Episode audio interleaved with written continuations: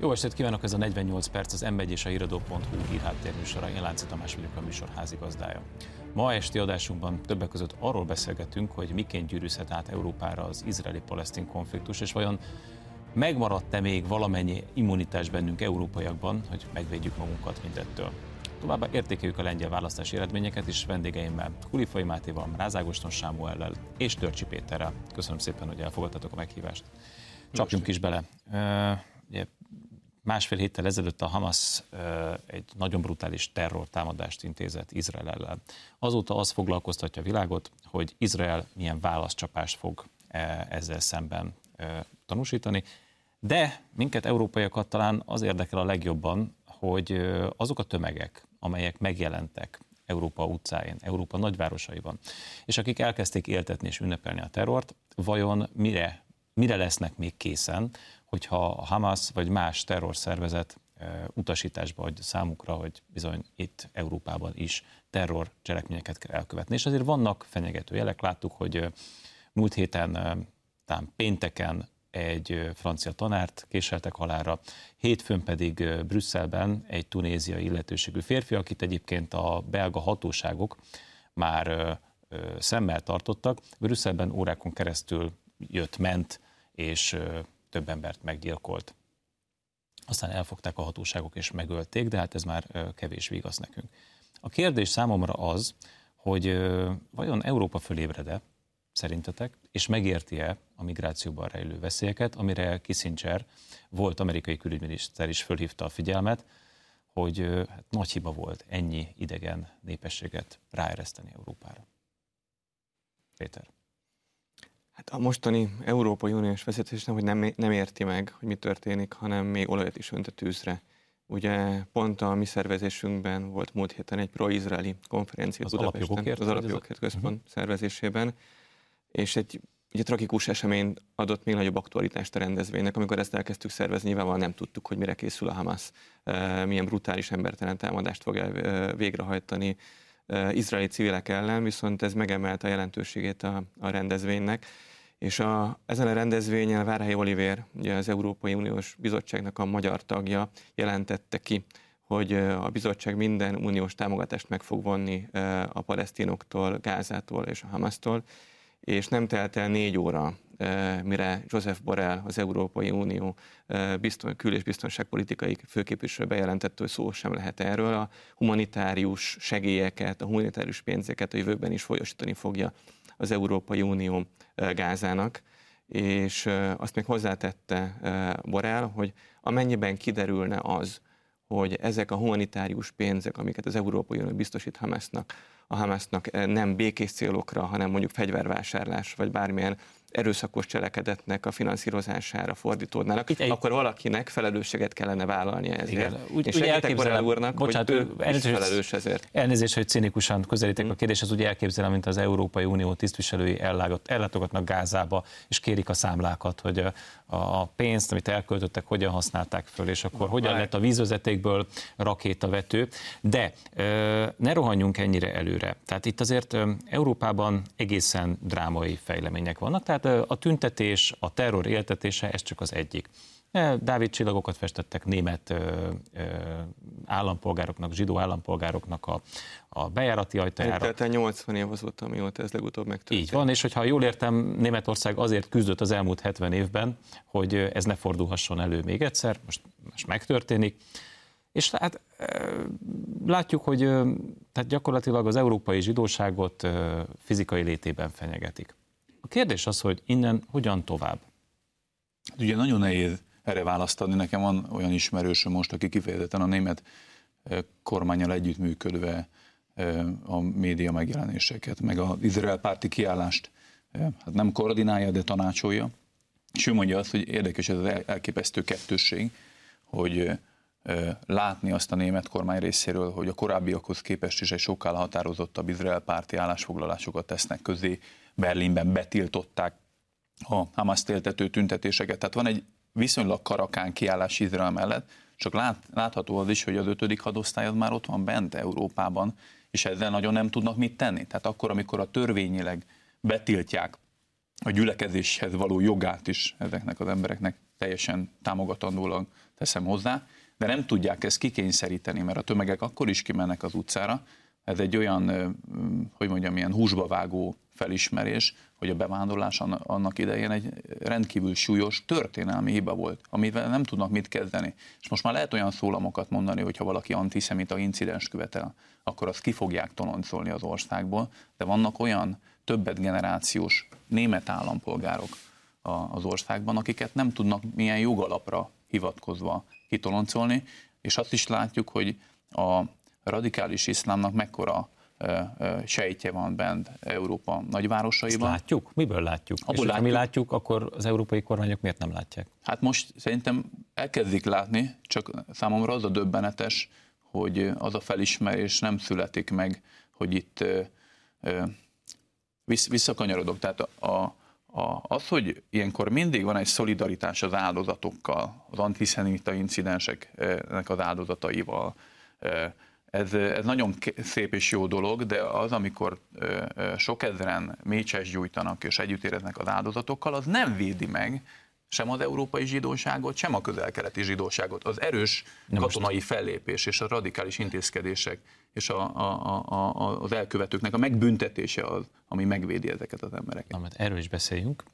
Ez is egy érdekes kérdés, hogy hogyan lehet hatékonyan fellépni, de itt valóban csak a, a zsidóságról van szó, vagy általában a nyugati civilizáció általában alatt Ágoston? De elég, hogyha a kijelentéseket megnézzük, amit ezek a terroristák tesznek, és a áll, mögöttük álló szervezetek egyértelműen a nyugat ellen lépnek föl a kereszténység és a zsidóság ellen, mert ezt a két kultúrát tartják a nyugat képviselőjeként. Egyébként az európai titkosszolgálatok régóta tudják, hogy baj van. Csak az ideológia az elhomályosította a szemét és az agyát az európai döntéshozóknak, mármint a nyugat-európai döntéshozóknak az elmúlt években. Ugye már 8-9 éve beszélünk a bevándorlás problémájáról aktívan. Előtte is jelen volt, de azóta, hogy bekövetkezett az a migráns invázió délről, azóta ez állandóan napirenden van, és Európa még mindig ott tart, ne felejtsük el, hogy szét akarja osztani. A migráns gettóba akarja zárni a bevándorlókat. Ugye a napokban és Brüsszelben ilyen döntéseket készítenek elő, ezzel akarnak nekifutni az európai parlamenti választásnak, hogy a beérkezőket, azokat osszák szét a tagállamok között, nekünk is szállnak néhány tízezer ilyen bevándorlót, szétosztott bevándorlót, és ezek mind-mind veszélyességi gócpontok, amit minden titkosszolgálatnak látnia kell. Pillanatra akkor játszunk el a gondolattal, hogy ez a javaslat átmegy, és elkezdődik Európában a migránsok szétosztása. Hogy fog ez zajlani? Tehát, hogy akkor Németországban, nem tudom, Düsseldorfban, a pályaudvaron elkezdik bevagonírozni a hát migránsokat, az... akkor elindul a vonat valamelyik kelet-európai országba, ott egyszer csak kinyílnak a vagonok, kiszállítják őket, elviszik ezeket az embereket egy táborba? De akkor, akkor hadd tegyen fel a kérdést, tehát miért jobb egy tábor kerítéssel, mint egy kerítés mondjuk a határon? Ráadásul emberjogi szervezetek nyomására a kerítést sem akarják a tábor köré De akkor mi tartaná itt? Hát, hát semmi. Ez valójában arról szól, hogy egyik országba telepítik őket, ott gyorsan le kell folytatni egy menekültügyi eljárást, de semmiféle kontrollt nem engednek az emberjogizmus nevében a, a tábor fenntartójának, azoknak az államoknak, azaz ezek a migránsok szabadon mozoghatnak Európába, ami a legnagyobb biztonsági kockázat, mert elég, ha egyetlen egy terrorista van közöttük, gyanú szerint sokkal több, az már hatalmas katasztrófát tud okozni az egész kontinens. Hát meg már most sem látják egyébként, hogy több százezernyi bevándorló pontosan hol, hol van, hol van Európában. Tehát hogy egy rövid távú gondolkozásmód van, nem hosszú távon akarnak megoldani egy helyzetet, hanem rövid távon azonnal egy, egy gyors megoldást, és nem gondolkodnak abba bele, hogy akkor ez végül is a folyamat ábra végén hova lyukat ki, hanem csak az első állomás az, hogy sokan megérkeznek Lampedusa-ra, azt a sok embert Olaszország nem tudja kezelni, hogyan oldjuk meg? Vagy Görögországnál ugyanez. Hogyan oldjuk meg a következő lépésbe? És utána jönnek, majd gurulnak azok a gócpontok. Hát itt ami... abból indulsz ki, hogy ezt problémaként értékeli az Európai Unió vezetése, de mi van, hogyha számukra egyáltalán nem probléma, hogy ezek az emberek ide érkeznek?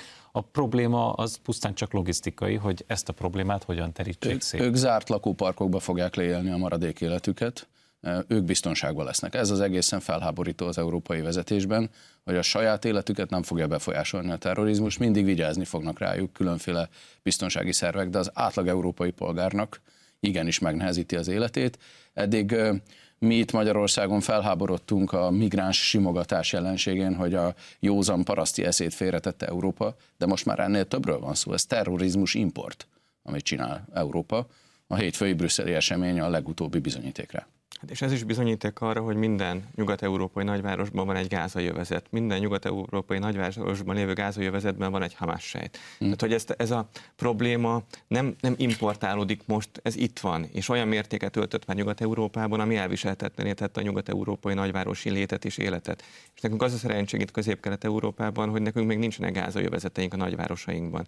De hogyha életbe lépne, vagy hatályba lépne ez a redistribúciós eljárás, ez a migránsoknak az újraelosztása, akkor nyilvánvalóan nálunk is létrejönnének a gázai jövezeteink, ahol nem lehetne bemenni, amik nógózónák lennének. De, de visszatérve arra, hogy az Európai Unió döntéshozatali mechanizmusáról beszélünk, mondjatok nekem egy olyan döntést, amit sikeresen végrehajtottak minden 27 vagy 28 tagállamban, amikor még a britek tagok voltak. És ez a probléma, az unióval van a probléma. Tehát, hogy eljutottunk egy olyan ponthoz az unió döntéshozatalával kapcsolatban, hogy hoz az unió egy döntést, az Európai Parlamentnek az őrültjei el fogják fogadni, hogy akkor most szétoztunk itt millió embereket a 27 tagállamon belül, és egyszerűen a tagállamok majd nem fogják végrehajtani ezeket a döntéseket mert egyszerűen képtelenség végrehajtani. Meg ez mondjuk egy jó hír szerintem, hogyha ez nem, nem ezt végrehajtva, csak ugye a problémát nem oldja meg. Tehát attól még a migránsok itt cirkulálnak Európában, terrorcselekményeket követnek el, kimennek tüntetni, éltetik az erőszakot, stb.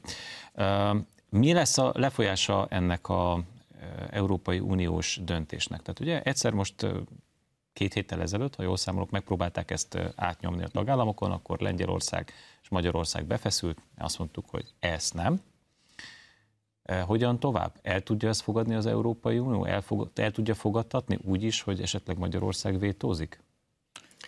Azt is láttuk már az elmúlt hónapokban, években, hogy már az Európai Uniós intézményrendszert a saját magára vonatkozó szabályok sem érdeklik akkor, amikor valamilyen politikai döntést végre Jó, de most szabály szerint, szabály, szabály szerint, szerint nyilvánvalóan minden, tehát az Európai Tanácsban minden tagállam egyenrangú, tehát ha egy tagállam vétózik egy ilyen fontos kérdés tekintetében, akkor a döntéshozatali mechanizmus szabályait betartva nem mehetne végre. Ráadásul ugye ott van most a szlovák kormány, azt gondolom, hogy migráció kérdésében bármennyire is labilisak szoktak lenni a, a szlovák kormány többségek, de ebben a pillanatban azt gondolom, hogy a Ficó által vezetett kormányra lehetne még számítani migrációs kérdésben az Európai Tanácson belül. Ágoston csóválta a fejét. Igen, én, én félek, hogy rosszabb a helyzet. Ugye az a, a nagyon bonyolult jogi konstrukció, hogy az Európai Tanácsban az állam és kormányfők hoztak egy döntést, hogy csak egyhangúan szabályozzák a bevándorlást, de ezt kidobták az ablakon a többiek, nem egyhangúan. Ennyit a jogállamiságról Európában és a hagyományos jogalkotási eljárásra utalták, ami többségi döntést jelent a tanácsban. Tehát a magyar és a szlovák vétó történelmileg úgy alakult, hogy nem vagyunk nagy tagállamok. A magyar és a szlovák vétó kevés ehhez. Ha Lengyelországban kormányváltás lesz, akkor aztán még szimbolikusan sem lesz túl erős a magyar-szlovák ellenállás, és lesz egy ilyen törvény, és ebből az lesz, amire itt előbb utaltál Tamás, hogy senki nem fogja betartani ezt a szabályt, így a, először meghazudtolják az európai jogállamiságot, egy meghozott egyhangúsági határozatot felülírnak, majd hoznak egy olyan szabályt, amit nem tart be senki. Tehát valójában ezek az európai őrültek, ahogy Péter mondta, az a Európai Uniónak a jövőjét veszélyeztetik. Tehát a, a bizalmi kultúrát, a józan együttműködést. Ezen már túl vagyunk, Ágos. Hát de, de Szerintem egy, a bizalmi kultúráról itt már nem lehet beszélni. De itt annyi mindenen túl vagyunk, tehát hogy ez, ez, ez egészen, egészen pocsék kapcsolattá vált ez az egész Európai Uniós együttműködés. Hát én emlékszem, amikor a, csak egy ilyen kis ilyen, hogyha még vissza tudunk emlékezni, hogy a Covid első pillanatában ugye mindenki az éppen nála lévő egészségügyi ja, szállítmányokat, konténereket lestopolt és közölte, hogy Hát ez ugyan nem az övé, de erre igényt tart. tart Tehát hogy a nagy szolidaritás pont addig tartott, amíg nem volt egy pánikhelyzet. De bocsánat, valamit mondani akartál Hát már. azt, ugye, amit az Ágoston mondott, az viszont még nem következett be, tehát hogy meddig maradt fönt jelen formájában az Európai Unió. Mert egy idő után, hogyha nem tartják be a vonatkozó szabályokat, és van egy óriási bizalmi válság, ami még nagyobb, mint a mostani, akkor a jelen formájában még szét is eshet az Európai Unió. Ami meg egy olyan válságot idézhet elő, amiből lehet, hogy hosszabb távon profitálhat akár Magyarország is, de jelen formájában viszont olyan sebezhetővé teszi egy kritikus helyzetben történelmi helyzetben a kontinens, ami, ami, ami beláthatatlan. A műsorunk témája nem ez, de azért egy pillanatra itt álljunk meg, hogy ezt a szétesést hogy kell elképzelni, mert amikor én ezzel, erről gondolkodni szoktam, vagy beszélgetni szoktam az ismerőseimmel, akkor azt a példát szoktam felhozni, hogy így a 400-as évek közepén se szólt senki a római polgároknak, hogy, hogy megszűnt a, a római birodalom, ezt egy utólag megállapították. Így kell elképzelni a szétesést, hogy tehát vagy, vagy úgy, hogy reggel fölébredünk, és akkor valaki bejelenti, hogy ez így meg, megszűnt. Én szerintem felválthatja egy újfajta konstrukció. Uh-huh. Ugye Macron is egy pont azért, hogy az ukrán helyzetben be tudjon vonni unión kívüli országokat is megalakította ezt az újfajta európai törmörülést. El tudom képzelni, hogy egy újfajta formációt hoznak új szabályokkal, aminek majd megpróbálják megnyerni az unió egykori tagállamai. Aha, és azokat a szabályokat már be fogják tartani, becs szó. Hát.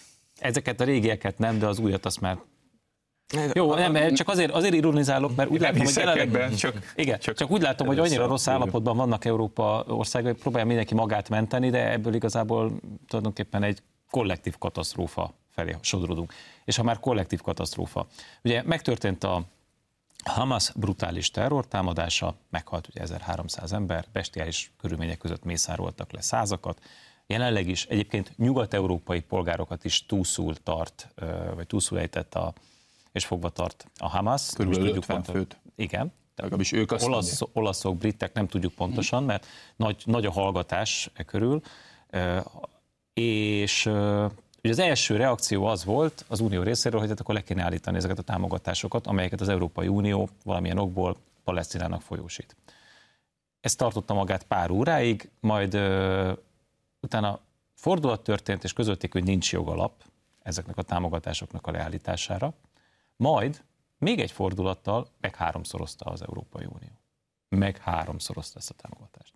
Tehát azok után, hogy a palesztin állam megtűr a területén, és akkor ne azonosítsuk a palesztin államot a Hamasszal, tehát megtűr a területén egy terrorszervezetet, ami ott működik, él és virágzik, ezek után az Európai Unió a pénzt meg háromszorozza. A kérdésem az, hogy kinek mit üzen ez?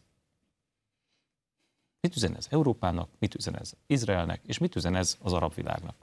Hát, hogy teljes hazugság az, hogy Európa és az Európai Unió támogatja Izrael önvédelemhez való jogát, mert nem azt mondja, hogy támogatja Izraelnek azon szándékait, hogy katonailag győzze le a halálos veszélyt jelentő fenyegetettséget, hanem állandóan korlátozzák Izraelt és, és minden szándékot Gázával szemben, sőt, egy olyan narratívát építenek föl, amelyben az izraeli áldozatokat már meggyászoltuk, most jönnek a gázai áldozatok, és, és nem csak az, hogy aggódnak a gázai civilekért, amit most időzőjelbe teszek, hanem pumpálják oda bele a pénzt. Ebből... Úgy, hogy Gázában a Hamas dönt arról, hogy melyik minisztérium hogy működik, a Hamas dönt arról, hogy milyen beruházások vannak, és hogy az oda beáramló eurómilliók és dollármilliók azok mire lesznek elköltve. Most Igen. a Hamasnak. És van, van, van egy olyan marxista baloldali narratíva, hogy van a Hamasnak politikai meg katonai szárnya, és a politikai meg a katonai szárnya az nem ér össze, a politikai szárny kapja a pénzt, amit nyilván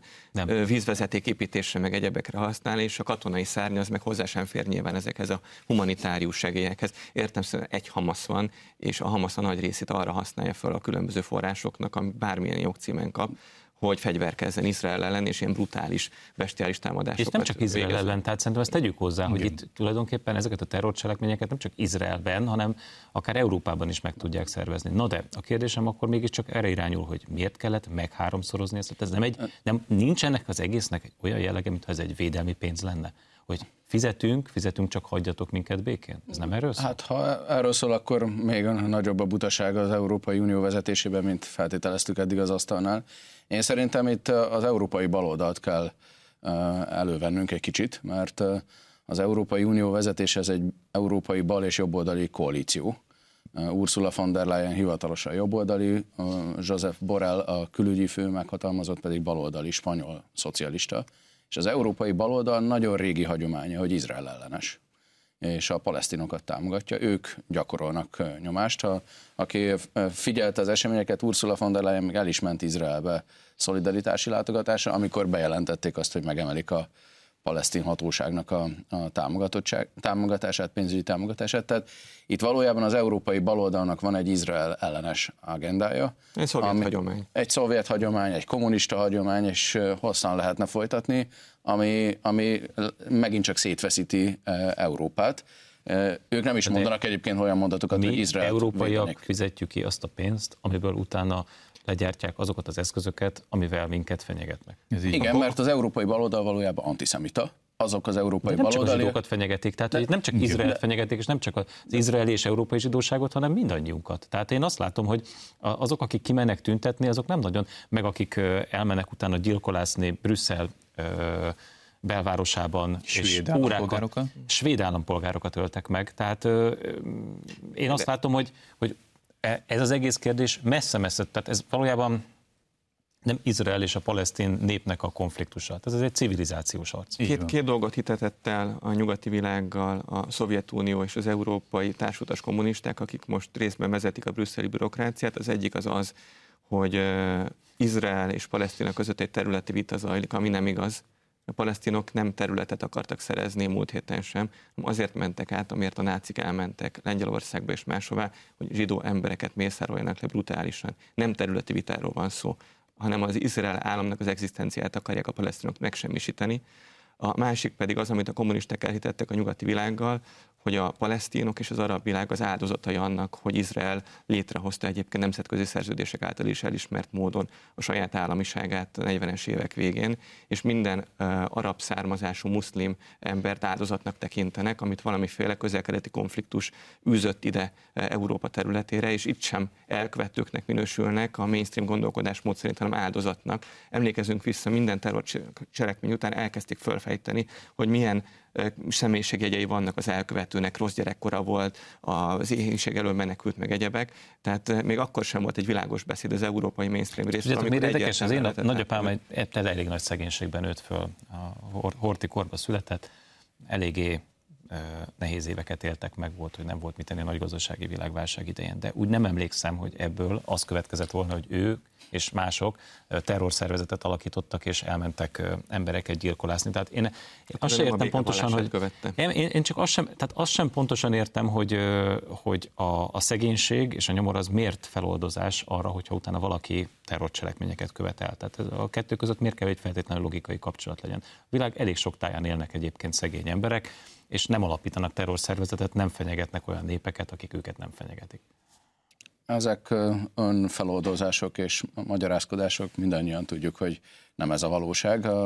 Itt egy népek közötti kulturális alapú háborúról van szó, aminek a szintere egyetértek, lassan Európa is, és nem csak a közel-kelet. És az is probléma, hogy Európa ellenségét most jutalmazzák. Jutalmazzák azzal, hogy pénzt küldenek a radikális iszlámnak Gázába jutalmazzák azzal, hogy engedik London utcáin, hogy több ezer ember éltesse a kisbabáknak a lemészárlását. Ez, ez mindenki számára egy jutalom, aki jelenleg a radikális iszlámot képviseli. És még dicsérjük meg egy kicsit a magyar modellt, ahol nem volt ilyen tüntetés, szigorúan be lett tiltva, ahol a migrációval, tehát a terrorizmus importtal szemben is fellépünk.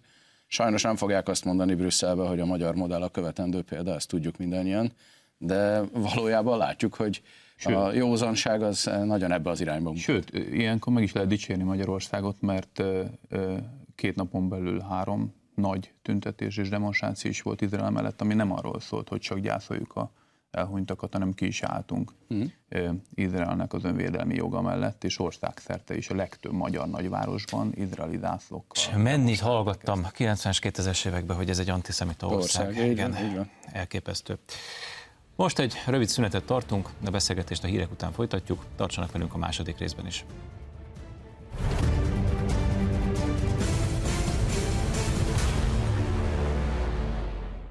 Folytatjuk a közélet legfontosabb témáival itt a 48 percben Kulifai Mátéval, Rázágoston Sámuellel és Törcsi Péterrel. Maradunk még egy kicsit uh, Izrael környékén, de most megpróbálnánk egy picit, picit uh, geopolitikai szempontból meg, megnézni, hogy mi történik. Joe Biden eh, a napokban azt nyilatkozta, hogy nagy hiba lenne, ha Izrael újra megszállná a gázai övezetet. Izrael viszont, ha jól látom, pont erre készül. Csapatai felsorakoztak eh, ott a déli határ mentén, és egyelőre, legalábbis adásunk pillanatában még nem tudjuk, hogy mi fog történni, de hát hatalmas erők feszülnek egymásnak. Eközben Irán, amely ugye a palesztinok egyik fő támogatója bejelentette, hogy amennyiben a megszállás megtörténik, akkor ők elszabadítják a poklot. Ha jól értem, most mindenki attól fél, hogy fölrobban a közel-kelet. És nem csak a közel-keleten szabadítják el a poklot, hanem világméretű szinten mondták, azt is fenyegettek a irániak, hogy az összes muszlimot fegyverbe szólítják akkor. Tehát itt egy zsarolás is van a nemzetközi közösség felé, hogy ne engedjék Izrael. De szájkarat te vagy ehhez tényleg szerintetek megvannak a képességeik? Minden képességük megvan, azért azt lehet látni, hogy a európai bevándorlás egy jelentős része Iránhoz köthető szervezeteket is vont magával meg, meg ugye a Törökországnak vannak nagyon erős érdekérvényesítő erejei a bevándorlás során, de Irán az egy kulcsfigura ebben a kérdésben. Oroszország tekintetében is, ha már itt geopolitikáról uh-huh. beszélünk, ugye Oroszország is nagyon markánsan egy palasztin párti álláspontot foglalt el ebbe a kérdésben, és mondhatni Izrael ellenes álláspontot, és sokak szerint ez azért van, mert az ukrajnai háború során Irán nagyon kiállt mint regionális nagyhatalom Oroszország mellett is, ugye az iráni drónok szállításával be is szállt az ukrajnai háborúba, és most kvázi ezt a csekket váltja be Irán akkor, amikor az Oroszország ezt az álláspontot elfoglalja. Nyilván Oroszországnak olyan szempontból szerintem érdeke a közel-keleti feszültség ilyen jellegű kihasználása, hogy neki könnyebb az, hogyha az Egyesült Államok és a nyugati világ az Izrael védelmére összpontosít, és nem pedig Ukrajnába talicskázzák a fegyvereket és a, és a pénzt. De viszont, ha még egy gondolatot megengedtek, nem akarom elhúzni a beszédidőt, hogy, hogy Izrael számára ezt a kiszolgáltatottságot az is előidézte, hogy az ukrajnai háború nyomán ugye két év alatt volt öt választás Izraelbe, tehát volt egy nagyon mély társadalmi válság is. És az Egyesült Államok nyomására leépültek azok a kapcsolatok Izraelben, amik megvoltak pragmatikus szinten Oroszország és Kína felé. És addig, ameddig az összes nagyhatalommal jóba volt Izrael, addig szerintem ez egy garanciát is biztosított a védelemre, hogy a terrorszervezetek nem aktivizálódtak addig, ameddig egy nagyhat, mindegyik nagyhatalom jóba volt Izrael. Úgyhogy ezek a kapcsolatok megszakadtak, így viszont kvázi kiszolgáltatottá vált Izrael, és ez szerintem üzenet számunkra, magyarok számára is, hogy mennyire fontos, hogy az összes nagyhatalommal megmaradjanak ezek a pragmatikus kapcsolatok. Ti mit, mire számítotok? Mit fog lépni Izrael? Azért is kérdezem, mert ugye, ha egy ilyen brutális terrorcselekményt Izrael nem torol meg, annak is nagyon súlyos következménye vannak, ez egy felhívás keringőre. Tehát akkor ez azt jelenti, hogy az erőszak működik, ezzel az ez ilyen eszközökkel sikert lehet elérni. Ez gyakorlatilag buzdítás az összes a terrorizmust megtűrő és támogató állam számára.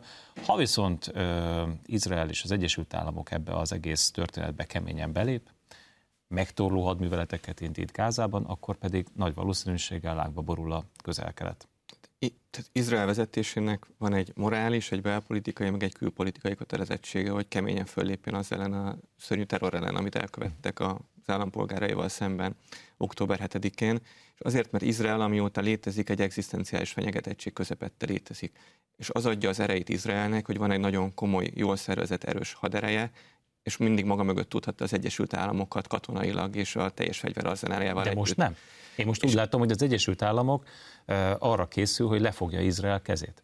Ha Izrael nem tud megfelelő válaszlépéseket tenni, annak rendkívül veszélyes üzenete van a közel-kelet, vagy Izrael számára, mert akkor a közel-kelet azt gondolhatja, hogy Izrael nem számíthat többi úgy Amerikára, hogy az elmúlt 80 évben vagy 71 nehány évben számított, és ez egyébként rendkívül veszélyes Európa számára is, mert azt látják, hogy az Egyesült Államok akkor ebből a régióból, a földközi tengernek a régiójából tulajdonképpen katonailag kivonul. Ráadásul, hogyha lekötik az energiáit a, a, a csend, vagy a csendes óceáni térségben is kirobbanni látszó egyelőre politikai, geopolitikai, kereskedelmi konfliktusok, illetve valamennyire azért nyilvánvalóan segíteni kell Izraelt, még akkor is, hogyha politikai azt üzeni, hogy nem lehet megszállni a vezetet, de nyilvánvalóan, hogyha erre összpontosul most az Egyesült Államoknak a figyelme, akkor ugye Ukrajnában meg tulajdonképpen az oroszok szabad kezet kaphatnak, mert nem lesz tovább energiája. Én úgy látom, hogy ez már megtörtént, ugye pont egy héttel ezelőtt Másfél héttel ezelőtt Matthew Miller, amerikai külügyi szóvivő bejelentette, hogy felfüggesztik az Ukrajnának szánt két alapból történő kifizetéseket. Egyébként ez látszik is már az ukrán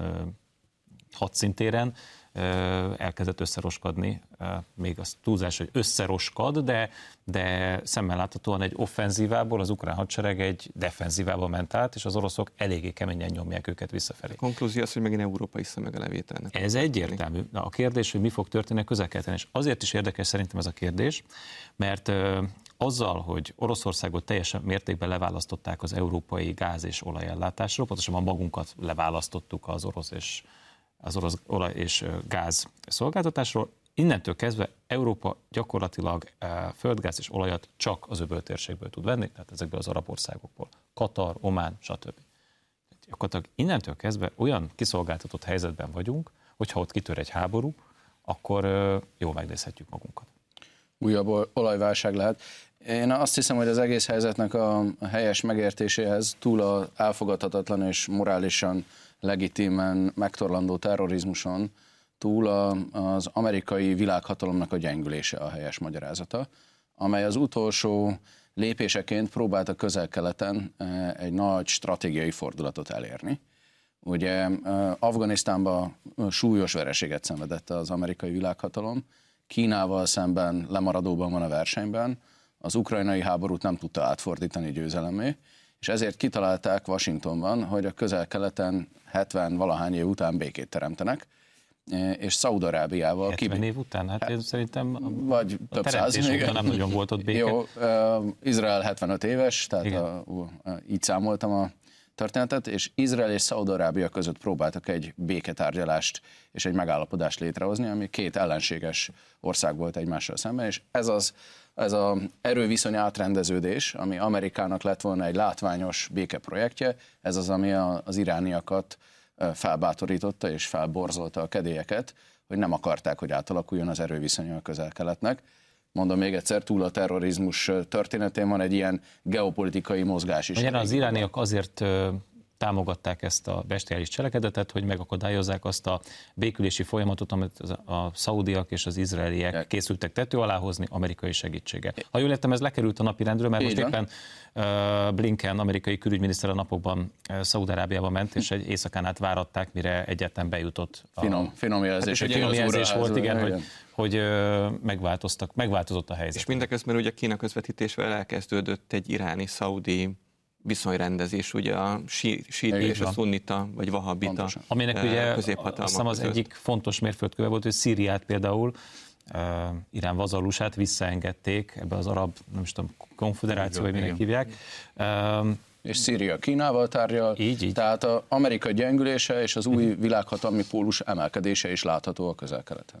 Ebből számomra az következne, hogy akkor viszont az Egyesült Államoknak valahol előbb-utóbb erőt kell mutatnia. Mert ugye az ukrán az ukrán hadműveletek nem állnak túl fényesen, Izrael éppen ö, ö, egy hatalmas csapás szenvedett el, amire nem reagálhat, legalábbis az Egyesült Államok minden erével próbálja őket lebeszélni, hogy választépéseket tegyenek, akkor, akkor hol? Hol lesz ez az erődemonstráció, vagy lesz -e egyáltalán?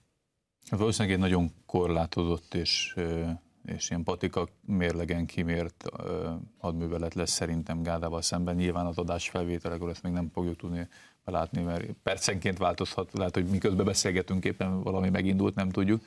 Hogy én azt gyanítom egyébként, hogy lesz egy megállapodás a túszoknak az elengedésével kapcsolatban, és egy nyilván eleve méltatlan helyzet, hogy Izrael tíz napon át vár a támadások következtében, és, és megvádolják gázai népírtással úgy Izraelt, hogy konkrétan hosszú-hosszú napokon keresztül várja, hogy a civilek elhagyják azt a térséget, és a Hamas nem engedi őket.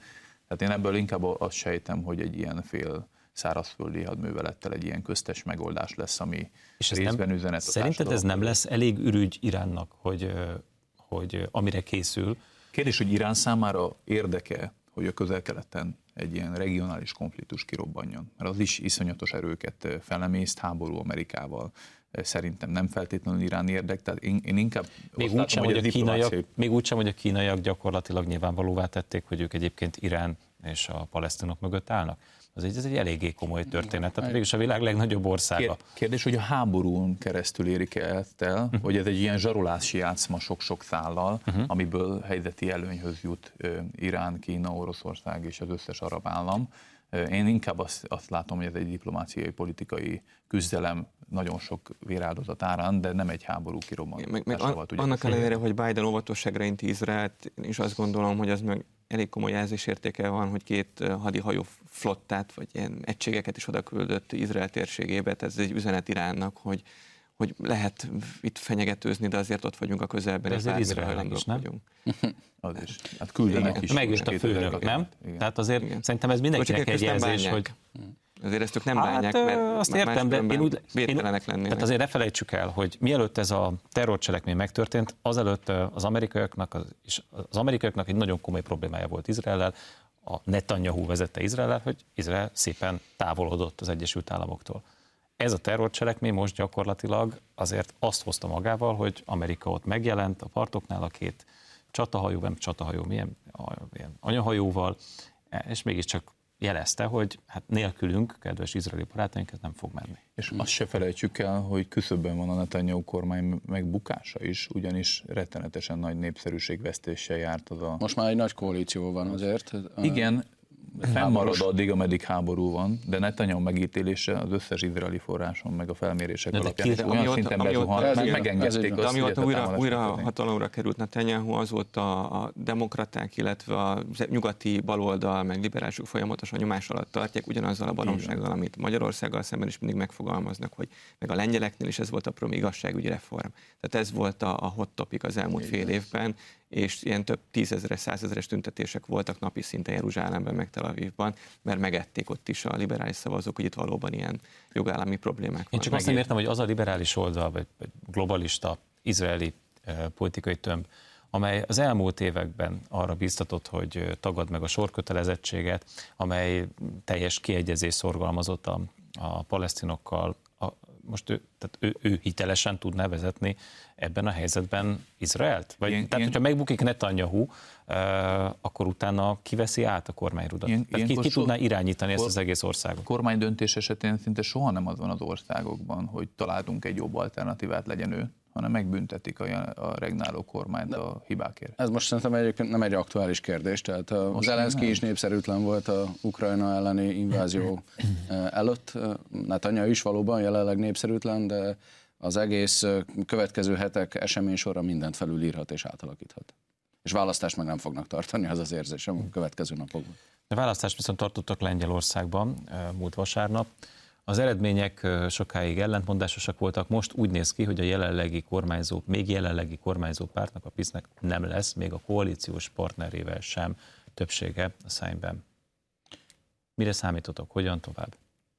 Tehát a PISZ nyert, így van. Kaczynszkiek nyertek, de nem tudnak kormányt alakítani. Igen, mert a második, harmadik és negyedik helyezett az összefogott ellenük, és minden eséllyel egy közös koalíciót fognak alkotni, egy fölös többségű koalíciót, tehát még arra is van esély, hogy nem is kell az összes pártot és pártocskát belevenni, tehát időhúzás lesz, a, a kiszivárgó hírek alapján nem holnap fog megalakulni ez a liberális kormány Lengyelországba, de az év vége táján, valamikor karácsony után a közjogi szakértők ki matekozták, hogy akkor bizony jó eséllyel Donald Tusknak fogják már hívni a lengyel miniszterelnököt. Hogy ezt magyarként sokáig megszokhattuk, mikor a válogatott valamilyen világverseny előtt volt, hogy matematikai esélye van a magyar válogatottnak kijutni. Hál' Istennek most nem így állunk, hanem most nem csak matematikai esélye van, hanem hogyha... Most de, matematikai esélye van, hogy ne jussunk. Igen, annak a matematikai esélye. Nagy valószínűséggel kijutunk, de itt is a, a PISZ kormány maradásának van még matematikai esélye. Ugye egyetlen lehetőség van, amire nincsen sok esély, hogy van ez a harmadik út nevű választási formáció, és ott még nem dölt el, hogy a, a választási formációban részvevő két párt, ez a Lengyelország 2050, meg a parasztpárt, az mekkora arányban részesül majd a mandátumokból. Ugye a mostani állás szerint a PISZ-nek 19 mandátum hiányzik ahhoz, hogy kormányt tudjon alakítani. Nem, sokkal több sajnos. Hát a konfederáció, bocsánat, igen, a konfederáció és a PISZ, hogyha, mert ugye a konfederáció de... megígérte, hogy kívülről támogatja majd a kormányt, Aha. hogyha hát de úgy többségük lenne. Tehát, hogy még ez is igaz, ez is ne, ne, ne keltsünk alaptalan reményt a nézőkbe.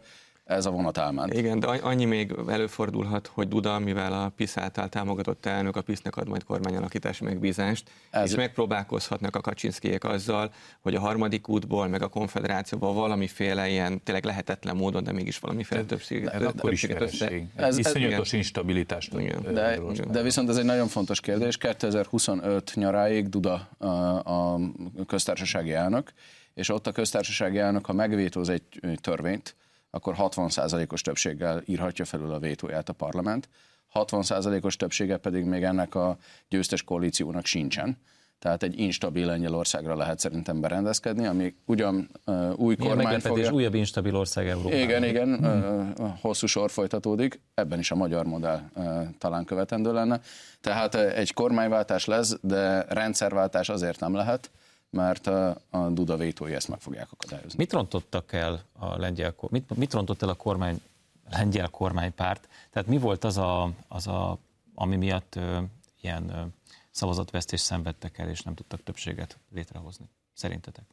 Még zajlik a kiértékelés, a taktikai hibák is lehettek, a, nagyon polarizált volt a lengyel kampány, de azt hiszem, hogy a fontos szempont volt benne, hogy a, a 8 év kormányzás azért a, a, a fárasztó volt a, a PISZ-nek, és ha megnézzük az abszolút számokat, hiába nőtt 12%-kal a részvétel, és történelmi csúcsot ért el Lengyelországba, a négy évvel ezelőtti szavazótáborhoz képest félmillióval kevesebben szavaztak a jog és igazságoságra, míg a Tusk féle formációra másfél millióval több szavazó szavazott. Tehát ezek... Akkor úgy is kérdezhetem, mit csináltak jó a Tuskék? Tehát mi volt az az ajánlat, amire a lengyelek végül igent mondtak? Hát előbb elhangzott, ők csak Kaczynszki ellenességgel kampányoltak. A kormányzásra kell fókuszálnia, vagy kellett volna talán jobban kormányoznia, hogy elégedettebbek legyenek a lengyelek a kormányzati teljesítménnyel. Illetve azért ezt nem feltétlenül kell a Kaczynszki és a, a PISZ, mint pártnak a, a felróni azt a hiányosságot, amit úgy amblok a lengyel jobboldal elmulasztott megtenni az elmúlt nyolc évben, vagy azt megelőzően is, hogy nem épült ki a lengyel jobboldal mögött egy olyan holdudvar, egy olyan nyilvánosság, amin keresztül folyamatosan kapcsolatot tudtok volna tartani a választókkal. És azt látjuk, hogy Magyarországon van egy olyan a jobboldal mögött, de a baloldal mögött is, tehát a, a, a kétosztatú politikai e, táborok mögött van e, nyilvános, meg értelmiségi, meg olyan egyéb támogatás, ami szükséges ahhoz, hogy tudják mobilizálni, meg a, a szekértáborokon túra elérni a választókhoz, és ezt elmulasztotta lengyel jobb oldal, ami kormányon volt, és azelőtt sem tette meg ezt a fajta holdudvar építését és a nyilvánosságnak a megteremtését. Nehéz szerintem kiértékelni, mert nagyon sok szempont van benne, egészen odaig is elmennék, például a lengyel katolikus egyháznak a tagsága is, meg, meg a részvétele is nagyon-nagyon bezuhant az elmúlt években ugye ott is kirobbantak botrányok, vagy akár az abortusz kérdésben nagyon megosztott lett mm. a lengyel társadalom, tehát ez a fajta atlantista, Amerika barát politika és ez a liberális ideológia oda azért elég masszívan beszivárgott, ami azért aktivizált az ottani tömegeket. Én azt vettem észre, bár nem vagyok Lengyelország szakértő, hogy, hogy nem is sikerült úgy tematizálni ezt a kampányt, ami kellő időt szánt volna, hogy a társadalomban leszögezze azt a kérdést, hogy mi között választanak. Kicsit későn lett előhozva a bevándorlás kérdés, az ukrajnai háború tematikájában nagyon az ellenzék és a kormány nem gondol mást, és ez, ez így nehéz tétet adni Én a Szerintem a, a kutya itt van elásva. Tehát mégiscsak arról van szó, hogy amikor kitört az orosz-ukrán háború, akkor a, a PISZ, tehát a Kaczynszkijék teljes messzélességgel kiálltak Ukrajna mellett, és egy nagyon erős háborúpárti politikát vittek. És egy Brüsszel pártit is ilyen szempontból. Ezáltal igen, egy atlantista és Brüsszel pártit. És aztán valamikor, én nagyjából úgy emlékszem, hogy idén tavasszal, kora nyáron jött egy kiózanodás, a, mint hogyha a lengyel kormánypártok megértették volna, hogy ez az ukrán hadjárat, ez nem sok sikerrel kecsegtet, és nagyon-nagyon komoly veszélyt jelent gyakorlatilag az egész térségre, Európára, de különösen Lengyelországra. Igen ám, csak ugye addig már egy évig ők egy háborús, háború párti politikát folytattak. Majd megpróbáltak ebből ugye kihátrálni.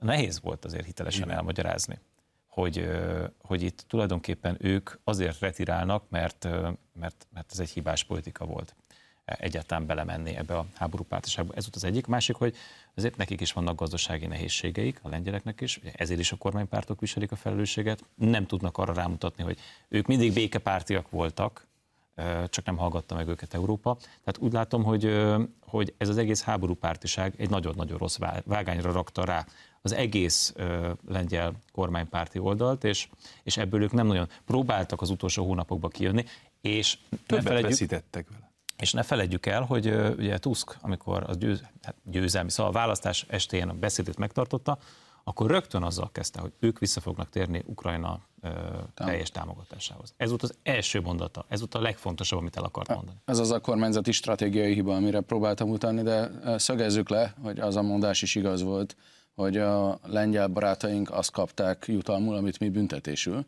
mert Brüsszel annyira aktívan beavatkozott a lengyel kampányba, hogy ugye egy peták eurót sem fizetett visszatartotta a forrásokat, hiába voltak teljes mátszélességgel a katonai arzenáluk nagy részét ajándékba megküldve Ukrajnának az ukrán oldalon, ugyanúgy büntették őket, mint minket magyarokat, mert valójában az ő konzervatív álláspontjukkal nem értett egyet a bal liberális európai többség. És mennyire döbbenetes nem, hogy Brüsszellel maximális volt az együttműködés a háború miatt, tehát szankciók, stb. Ukrajnával is maximális volt az együttműködés, eurómilliárdnyi támogatás és fegyverek mentek Ukrajnába, és erre az volt a hála, hogy a kampány kellős közepén mind az Európai Unió, mind Ukrajna diplomáciai egy olyan kampányt folytatott, ami nyeste alá a, a kormánypártok. A második világháború után ők jutalomból a kommunizmust kapták a felszabadításért, mi büntetésért kaptuk. Büntetésként kaptuk, és ismétlő magát a történelem. Ők jutalmul nem kaptak uniós támogatást, mi büntetés. És ennek az a veszélye, hogy azt fogja gondolni a brüsszeli elit, hogy a pénzzel való zsarolás fenyegetőzés, ez egy működőképes recepet, kormányt lehet buktatni vele. Igen, sajnos. Ezért bukott meg szerinted? Ez, ez is benne volt? Tehát a pénzek Az mindenképpen benne van, hogy, hogy amikor amúgy is nehéz gazdasági helyzetben van az egész kontinens, és nem jut hozzá azokhoz a forrásokhoz is, amely járnak, és nyilván ez egy politikai zsarolási eszköz, és emellett egyébként nem tudja kijelölni felelősként a gazdasági helyzet romlásáért azt, aki valójában felelős, a brüsszeli bizottság és döntéshozók, akkor nehéz helyzetben van, mert ugye, ahogy itt az urak is elmondták az előbb, összeborult Brüsszel és Varsó akkor, amikor az ukránok mellett ki kellett állni. És lehet, hogy ez egy taktika hiba volt, mert elvesztette azt az ellenfelet, aki akivel küzdött egészen az orosz-ukrán háború kirobbanásáig, hiszen nyilvánvalóan volt egy Budapest-Varsó tenge, hiszen ez volt az a két konzervatív ország és kormány, amelyet csak politikai alapon támadott a brüsszeli baloldali elit. De ezt a fajta kommunikációs eszközt ezt elveszítette Kaczynszki és Morawiecki az elmúlt másfél évben. Kíváncsi leszek, hogy ezért a választási eredményen milyen jutalmat fognak kapni majd a lengyelek. Ennyi fért bele a 48 percbe. Köszönjük a figyelmüket. Egy hét múlva találkozunk az m és a híradó.hu-n. Addig is tartsák szárazon a puskaport.